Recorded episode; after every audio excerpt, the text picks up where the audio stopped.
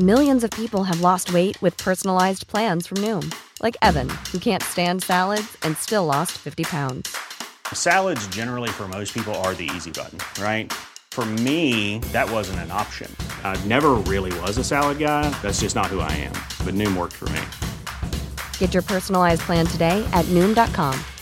Real Noom user compensated to provide their story. In four weeks, the typical Noom user can expect to lose one to two pounds per week. Individual results may vary.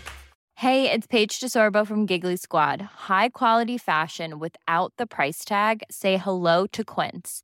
I'm snagging high end essentials like cozy cashmere sweaters, sleek leather jackets, fine jewelry, and so much more. With Quince being 50 to 80% less than similar brands. And they partner with factories that prioritize safe, ethical, and responsible manufacturing. I love that. Luxury quality within reach. Go to quince.com slash style to get free shipping and 365 day returns on your next order. Quince.com slash style.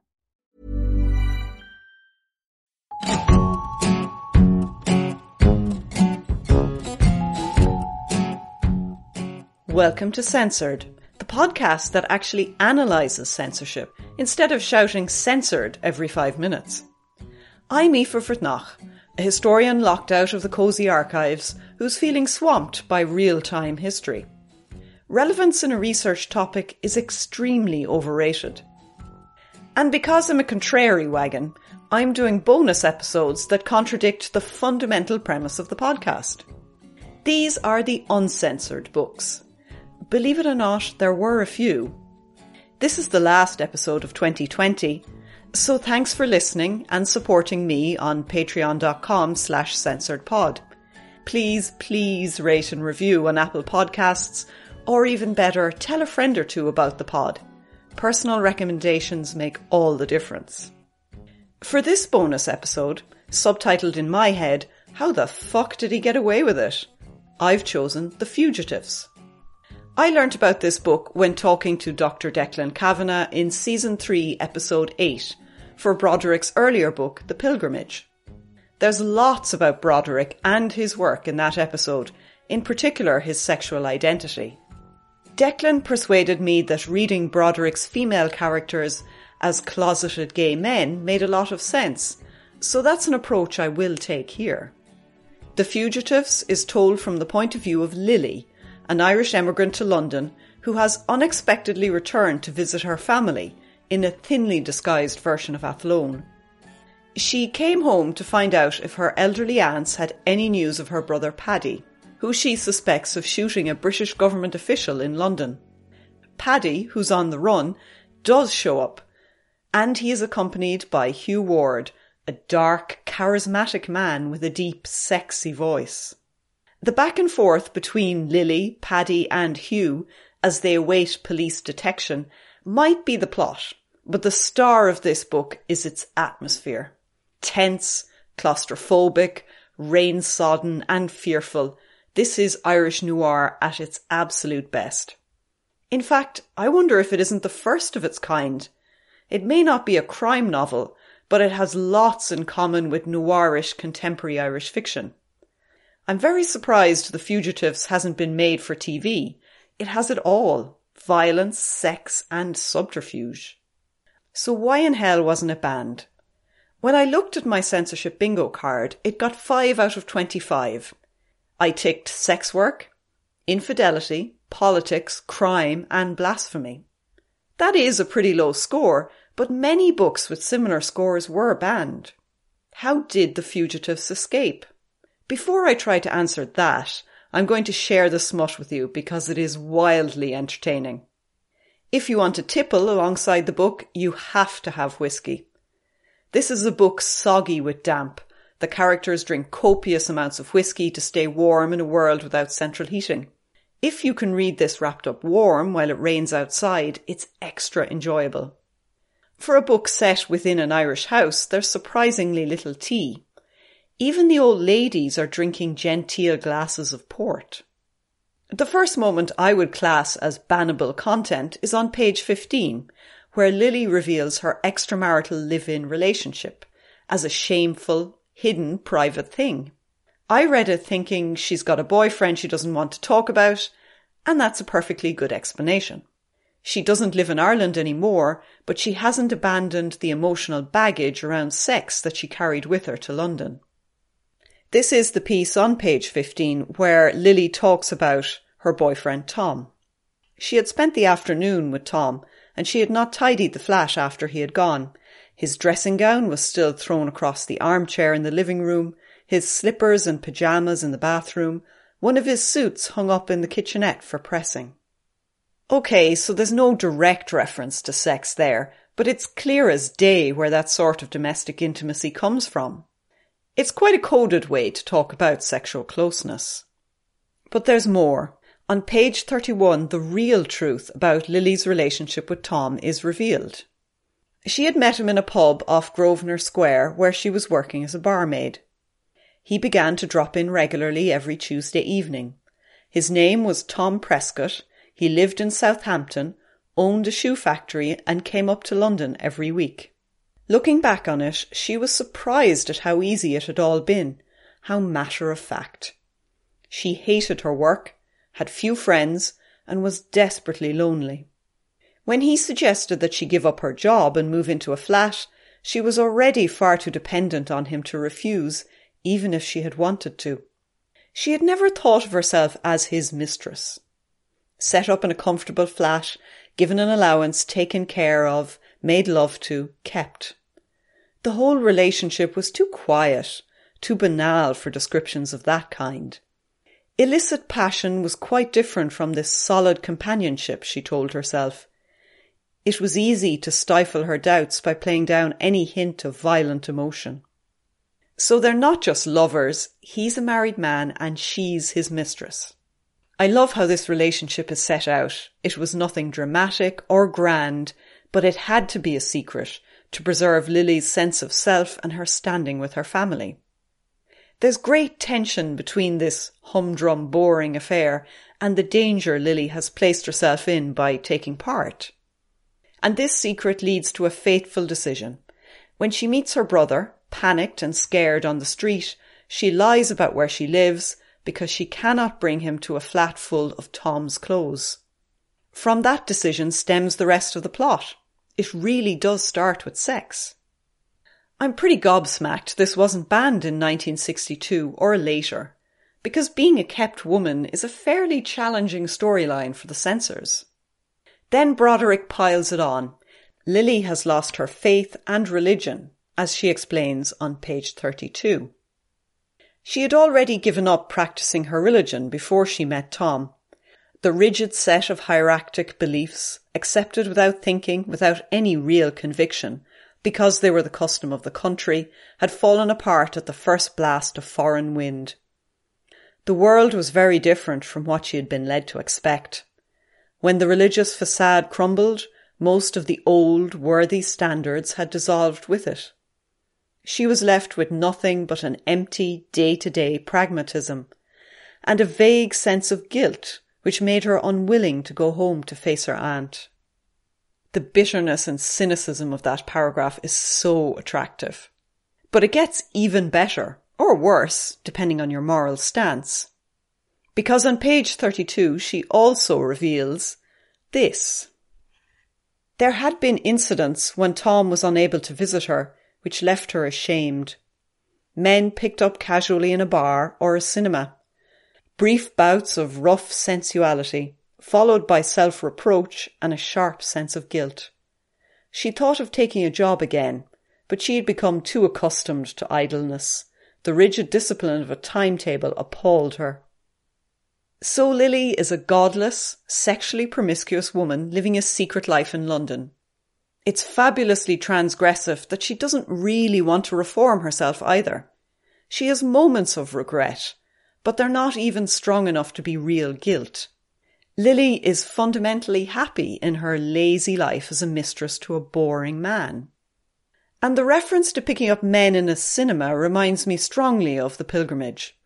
In that book, the female character Julia had similar casual sexual encounters, which Declan persuaded me could be read as cruising by gay men. I think the same applies here. Lily's double life can also be interpreted as that lived by a closeted gay man. Perhaps that's why Lily's transgressions are piled up one on the other. Multiplying her sins emphasizes the extent of her concealment and the importance of maintaining that secrecy. If we continue to read Lily as a gay man, the strangeness of the relationship between herself, her brother Paddy, and Hugh Ward really does make sense. Hugh is a menacing figure who's supposed to be keeping an eye on Paddy to ensure that he doesn't crack under the strain of being on the run. But Lily believes he's a Svengali who seduced Paddy into joining the Irish Republican Army, or the IRA for short.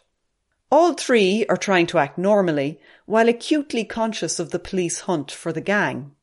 They are hiding in plain sight, pretending to be visiting from London, even though Lily and Paddy haven't been home for years. To keep up appearances, they go to Mass, but this leads inevitably to probing questions from an acquaintance. What else is Mass for but the opportunity to gossip and gather information? Hugh takes charge and gives them a proper cover story. He says he's Lily's fiance. It's a perfectly plausible explanation, but it sends an already nervy Paddy over the edge. When they get back to the house, there's a huge scene in the parlour. Paddy is hysterically angry. Lily is confused and terrified in equal measure, and Hugh is trying to keep control over everyone. Paddy's anger is pretty odd and random if you don't take the queer subtexts into account. He accuses Lily of being jealous of him, which doesn't really add up unless you accept that Hugh and Paddy are in a relationship. They're both wearing the same ring, a telling detail revealed earlier on page 33. Prior to this scene, there has been the feeling that Lily has been interrupting the two men whenever she entered the room. All that suppressed tension rushes to the surface in this chapter, in chapter 10, where Paddy loses his rag over the fake engagement. And it culminates in this incredible scene on page 55. Ward put his hand on the boy's shoulder, but Paddy shook it off roughly and backed away from him unsteadily, waving his glass from side to side. A drop of whisky ran down his chin and fell into his collar. Go on, give her a kiss, Hugh he exclaimed. What sort of a man are you? Don't you like women? Paddy, stop it.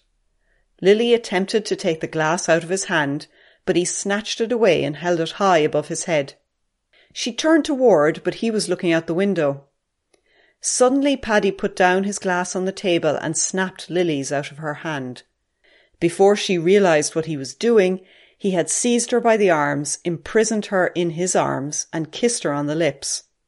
She struggled desperately to escape, but his hands were surprisingly strong, and the slight body pressed against her own was as hard as steel. She felt her shoulders grasped by other hands, and she was pulled back violently out of her brother's embrace. Hugh released her gently and stepped between her and her brother. You see, Hugh, it's quite easy. Almost any man can kiss a woman. Why don't you try some time?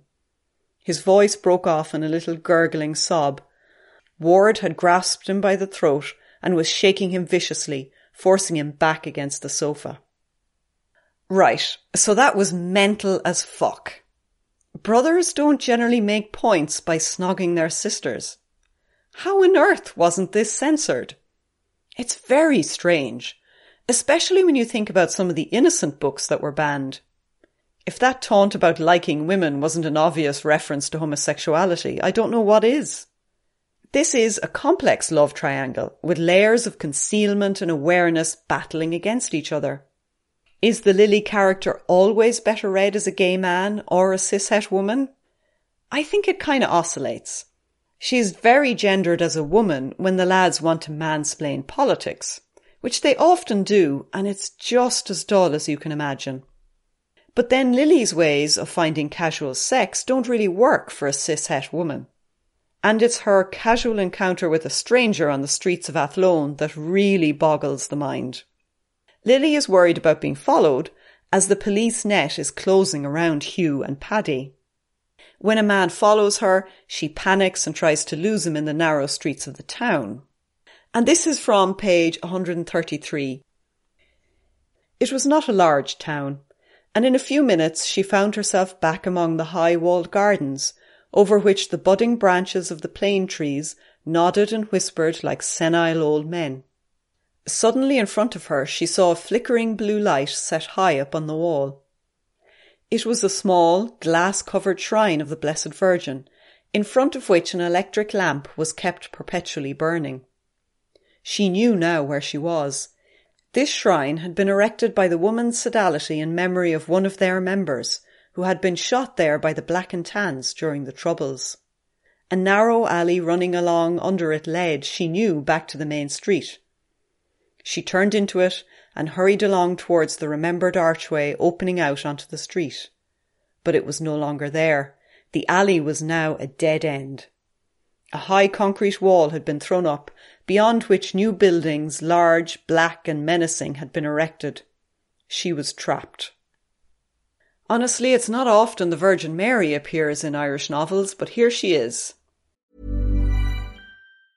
Many of us have those stubborn pounds that seem impossible to lose, no matter how good we eat or how hard we work out. My solution is PlushCare. PlushCare is a leading telehealth provider with doctors who are there for you day and night to partner with you in your weight loss journey. They can prescribe FDA-approved weight loss medications like Wegovy and Zepbound for those who qualify. Plus, they accept most insurance plans. To get started, visit plushcare.com slash weight loss. That's plushcare.com slash weight loss. This is Paige, the co-host of Giggly Squad, and I want to tell you about a company that I've been loving, Olive and June.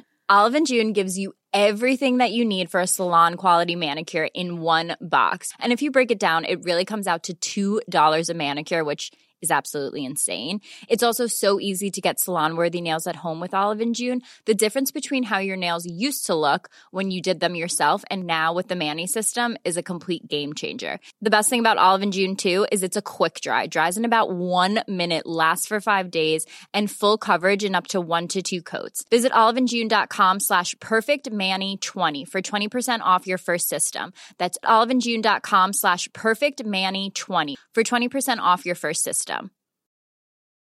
Planning for your next trip?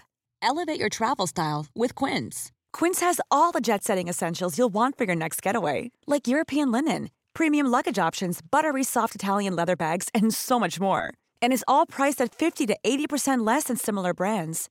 Plus, Quince only works with factories that use safe and ethical manufacturing practices. Pack your bags with high-quality essentials you'll be wearing for vacations to come with Quince. Go to quince.com slash pack for free shipping and 365-day returns. The Virgin Mary and in the background the holy martyrs of the Revolution will be witnesses to what happens next. Lily thinks that the horrible secret of Paddy's crime is about to be discovered. But it's much more prosaic than a plainclothes policeman and also much more shocking. And we're still on page 133 here. Then out of the darkness she heard the obscene words, thick, breathless, and almost pleading. The man's voice was not unpleasant, but he did not speak in the familiar flat accent of the town. He did not come any nearer. They stood face to face, a few paces from each other, silent, tense, numb. Then he spoke again, and she knew that Paddy and Ward had nothing to fear. The man's voice was trembling now, low and lilting and cracked, as he mouthed the obscene words which were strangely at odds with the tone in which he uttered them. Ugh! Whatever he says seems extra repulsive because it isn't written down. This is really creepy. And then on the next page, 134, Broderick writes the most confusing sex scene I've ever read. I won't hurt you, the man whispered again. Honest, I won't. Yes, yes, I know. Even now at the edge of darkness, she made one last effort, the effort of justification. I know better than he is, she thought. This is the way I am. Please, he whispered. Please. Suddenly she reached out and touched him, and the darkness closed in. Oh, you're wonderful, she murmured. No, I won't hurt you. No, no, not like that. Darkness engulfed her, blotting out even the unattainable sky. Yes, yes, that's it, like that. You're wonderful, wonderful. I never thought. Please, please, he muttered. Now, now, now, tell me. Suddenly she was slumped against the wall and he was gone. At the end of the alley, the blue light flickered. There was no way home without passing under it. Clutching her fur coat tightly about her neck, she crept towards the light. High up in its glass prison, the white figure shone, with head inclined and outspread hands. Some of the man's spittle had fallen on her collar, and she felt it press against her neck, cold and damp, as out of the past, conjured up by the shining figure, the words of the litany came terrifyingly back into her mind. Tower of ivory, house of gold, ark of the covenant, gate of heaven, morning star, health of the sick, refuge of sinners, comforter of the afflicted, help of Christians. Wow, there is a lot going on here. Is this an assault or is it consensual sex? Lily goes from terrified to weak with lust in the blink of an eye. Does she regret it or feel guilty afterwards? Sex under the perpetual light of a Holy Mary grotto is the dictionary definition of too much. Decades before the tragedy of Anne Lovett dying in childbirth in a Marian grotto, Broderick put the virgin and transgressive sex together like this. It's insane, and I loved it. And that's just the OTT sex. There is pure black comedy in the elderly ladies of the book who are so funny. They're almost wasted on the page. They need to be brought to full throated life on stage or screen. Lily's aunt, Mrs. Hetty Fallon, hosts her friend Mrs. Lagan every Friday for a glass of port and a digestive bicky. The two widows are frenemies in the best passive aggressive style. Their competitive bitchiness is completely delicious and you have to read it for yourself. But there's also hilarious double entendre that took my breath away. Now, maybe it's because my mind is in the gutter, but the first time Mrs. Lagan sat in Mrs. Fallon's parlour on page 25, I nearly died from shock at this exchange. The mulled port was already waiting on the table with one digestive biscuit beside each glass. Since it was Friday, Mrs. Lagan took off her gloves and sniffed her fingers delicately. Do I smell of fish? she asked. I hate the smell of fish, said Hetty in her oblique way. I don't really smell of it at all, retorted Mrs. Lagan, as she had every Friday for the last twenty years when Hetty made her remark.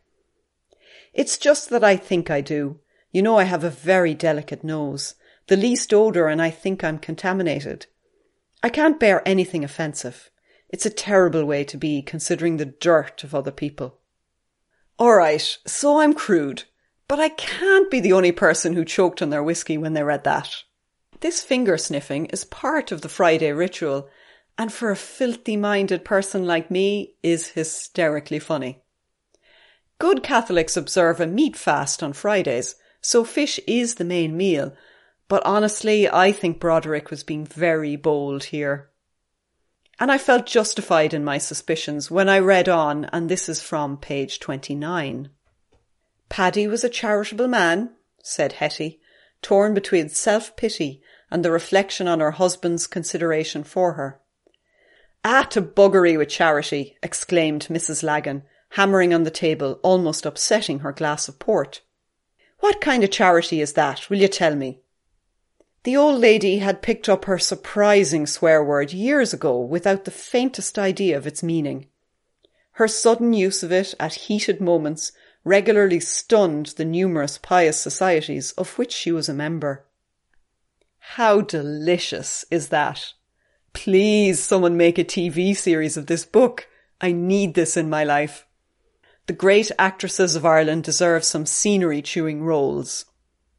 And if Broderick is making jokes like this about buggery, I think he knew what he was doing with the fish.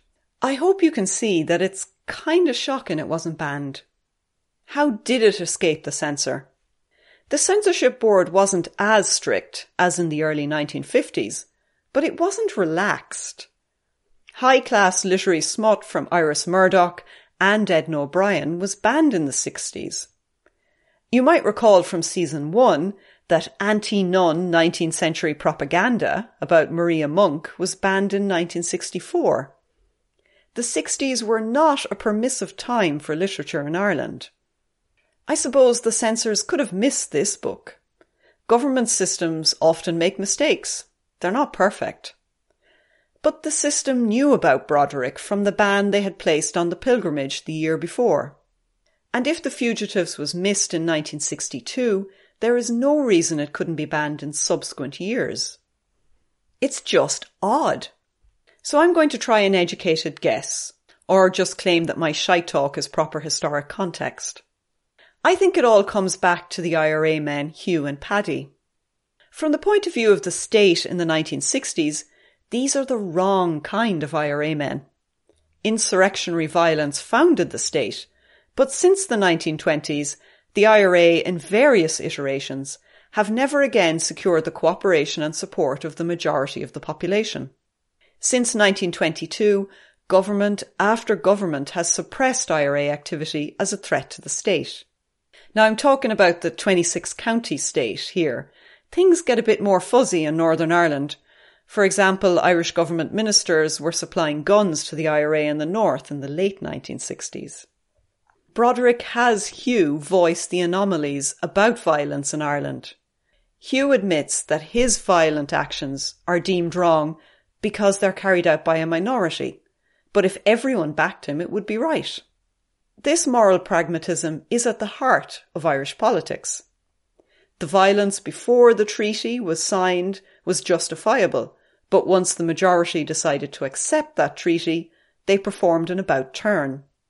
Government violence under British rule was evil, but Irish government violence protected the state.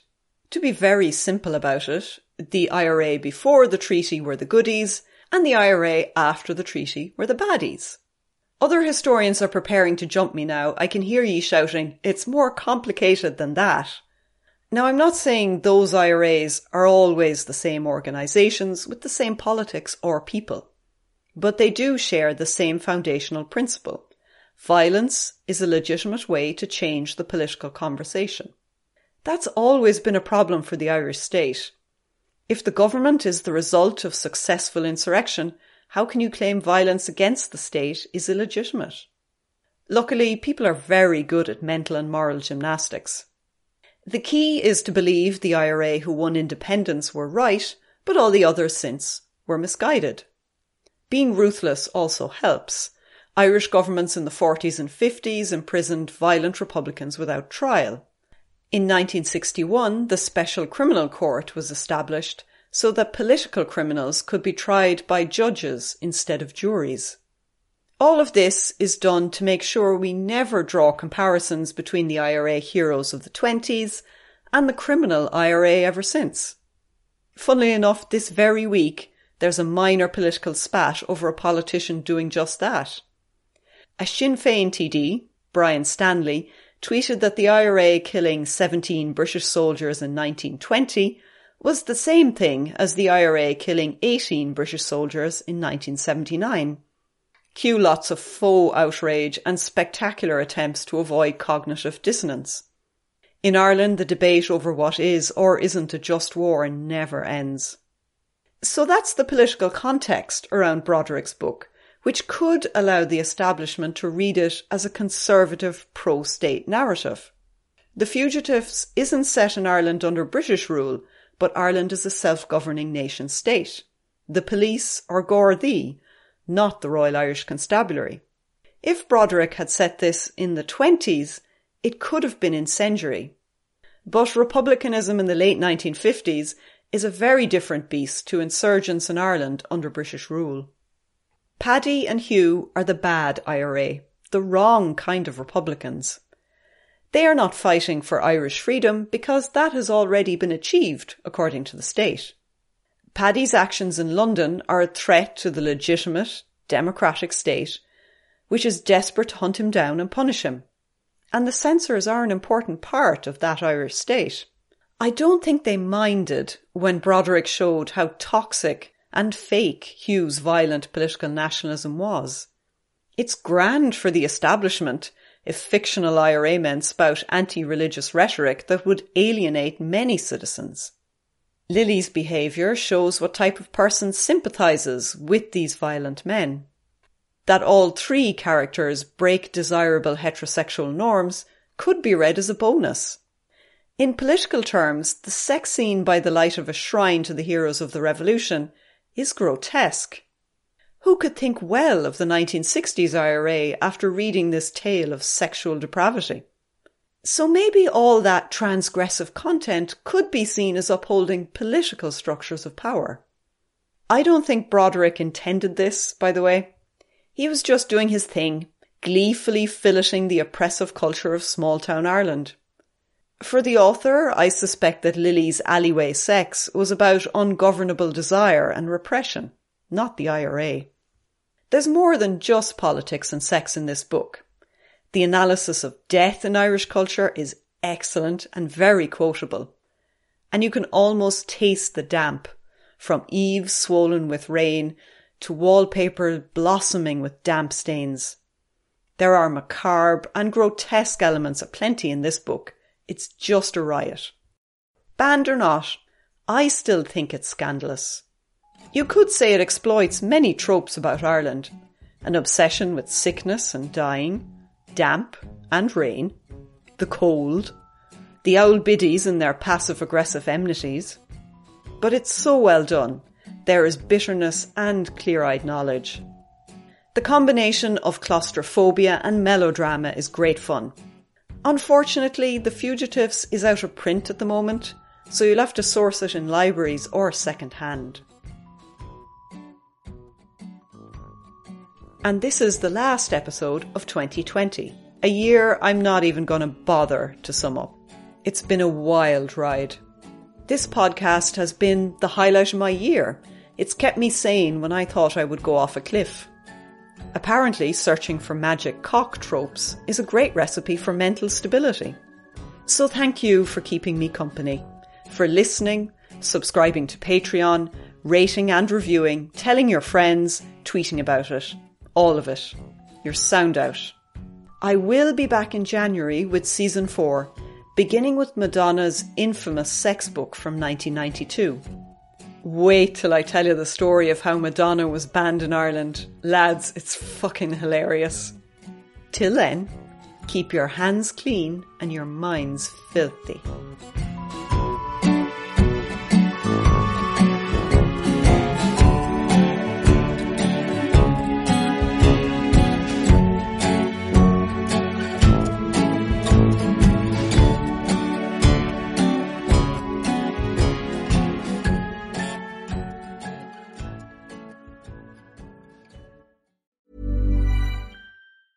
Planning for your next trip? Elevate your travel style with Quince. Quince has all the jet setting essentials you'll want for your next getaway, like European linen, premium luggage options, buttery soft Italian leather bags, and so much more. And is all priced at 50 to 80% less than similar brands. Plus, Quince only works with factories that use safe and ethical manufacturing practices. Pack your bags with high-quality essentials you'll be wearing for vacations to come with Quince. Go to quince.com slash pack for free shipping and 365-day returns. Hey, it's Paige DeSorbo from Giggly Squad. High quality fashion without the price tag. Say hello to Quince.